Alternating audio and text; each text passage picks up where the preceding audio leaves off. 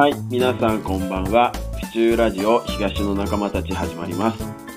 この番組は府中に住み仕事をしている私たちが府中で活躍する人を紹介することで様々なつながりを生み、府中がより活気のある街になったらいいなと思いお送りしています。今日のパーソナリティは私、ニュースペーパー長代となんと初めて一人でお送りします。初めてじゃないかな。えーっと、今日のですね、ゲストなんですけども、えー、府中で唯一なのかな。最近あのね、本屋さんもだいぶ少なくなって、えーっと、個人商店がどんどん少なくなっちゃってるんですけども、府中で唯一の個人商店のオーナーさんに来てもらいました。えー、府中書房の、えー、与田くんです。与田くんお願いします。皆さん、こんにちは。こんにちはでいいんですこんにちはでいいかな。よろしくお願いします。かえっと、府中書房という本屋をやってます。与田です。よろしくお願いします。えっと、よく世間では三代目は潰れるって言うんですけど、潰れる三代目本屋店長、与田和也です。潰さないように今いろんなことで頑張っております。ぐらいですか。はい。ありがとうございます。まあ確かにね、3代目でどんな業界というか会社も潰すとかね、あとはまあ僕ら、ね、実は私と与田くんは共通点で言えばやっぱり読み物、うんと活字の商品をまあ取り扱っているということで、まあ与田くんは本で、まあ私は新聞なんだけど、いや、今業界としてはまあそういうこうちょっとまあ厳しい状況にあると。いうことで、え、さ3代目っていうことは創業何年になるんですか？えっと、今年で64年 ?64 年。終わりますね。あ。お父さんから引き継いだっていうことで、はい。えーっと、いつから本屋さん、とちゃんと正式に交代したのは2012年なので、はいはいはいはいはい。はい11年前になります。11年前。あ、はもうそんなにやってんだ。長いい。な。はい。です。実際そのもう大学卒業するときには、えーっと、もうすぐじゃあ一緒に働き出したんですか？あえっと、大学卒業した年は1年間違うところで働いていて、うん。その後、うーんと、うちの本屋ではないんですけど、書店の組合があって、はいはいはいそこで父が働いてたので、はい。はい。人手がなくて手伝ってくれっていうことで、そこから本に関わる仕事に入って、はい。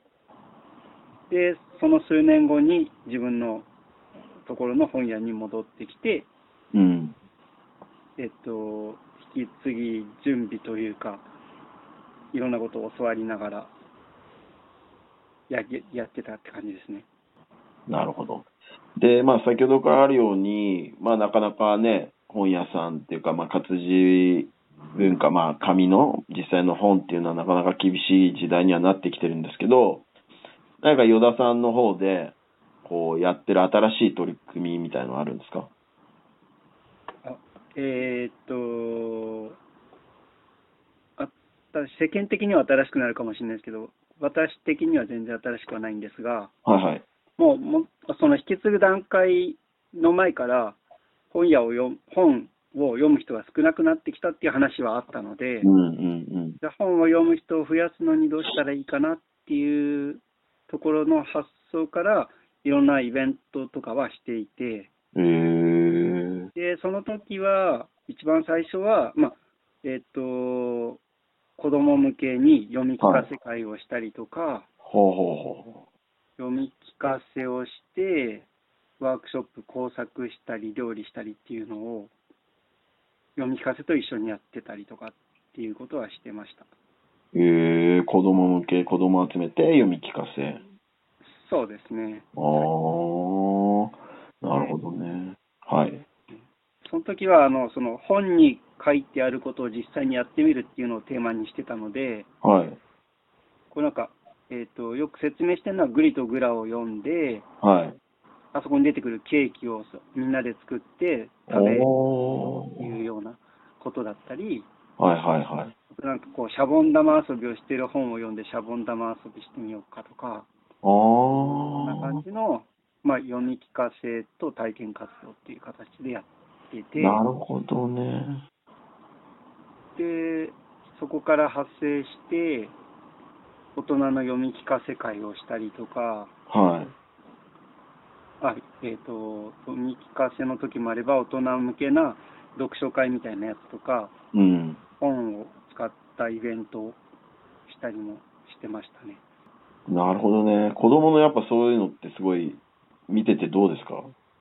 あそうですね、やっぱり子供たちはもう本当にこうなんか、まっさらなところでね、来てくださるので、こう純粋に本を楽しんでくださるし、そこからさらにこう体験活動を含めると、なんか本を読んで楽しかったっていうイメージを持ってもらう。ためにやってたんですけど、やっぱりそこは当たりというか、なんか楽しかったって思ってもらえた。ええそれ子供ワクワクするだろうな。すごい。ですね、継続して来てくださる方も多かったですね。ええ何か他にこうイベントとかされてるのは？あとは、大人向けなイベントもしたりとか、カフェの人から逆に声かけてもらって、読書会しませんかとかっていうところに広がっていったりとか。もしましたし、あとは、なんかいろんな施設の方から声かけてもらって、えっ、と、青空図書館公園にブルーシート引いて本持っていくので、はいはい。勝手に、勝手にというか、ご自由に 本を読んでくだ読んでいただけるスペースを設けたりとか、へえあ、公園に行って芝生の上にブルーシートが引いてあって、本が何十種類あって、みたいな。ご自由にお読みください、みたいな。そうですね。どんな本が置いてあるんですか？えーっと、なるべく皆さんが読まないっていう、読まないというか、あんまり、普段。えーっと、普段、そうですね、有名ではないっていう、うんうんうん。はい。それでも面白い本っていっぱいあるので、そういう本を持ってったりとか、あとはまあ、個人で所蔵でき、所蔵できないような大型な絵本とかがあるので、大型の絵本。そうですね、へえなん、なんて言えばいいんだろう。縦長の本だと、3歳、4歳の子供よりも背の高い絵本があったりとか、あともう、なんかこう、5、6人で囲んでも囲いきれないぐらい大きい絵本をみんなで。すごい。そんな絵本があったら、本当子供たちはね、本当ワクワクするでしょうね。そうですね、やっぱりね、えっ、と、特別感があるイベントとして呼んでいただいているので、特別感を出して、いうのは持ってったりしてますね。すごいなぁ。なんかあの、ちょっと聞いたところによると、はいその府中消防さんのなんか一日店長さんとかっていうのもやってるって聞いたんですけど、これどんなイベントなんですか？そうですね、えっと、今までの話はこう外に行ってやったりとか、まあ、読み聞かせは店舗でやることもあったんですけど、今度は、今の話は、えっと、うちの店舗は、えっと、場所の説明は全然してないんですけど、甲州街道沿いにあってはいは、車通りは多いんですけど、人通りが少ないので、あまり店舗に入ってくる人がいなくて、なるほど。今、販売形式としては配達を多くしているので、はいはい。えっと、その空いてる時間に店舗をこう活用してもらって、そこに、なんですかね、そこでは、なんか、えっと、自分で作ったものを販売したいとか、こうなんか集まる機会を作りたいとかっていう人に使ってもらってるんですけれども、えー、今までにどんな人があ一日店長やられたんですか？えっと、今まで販売で言うと、えっと、着物の帯とか古くなっちゃった着物をリメイクして、お財布にしたりとか、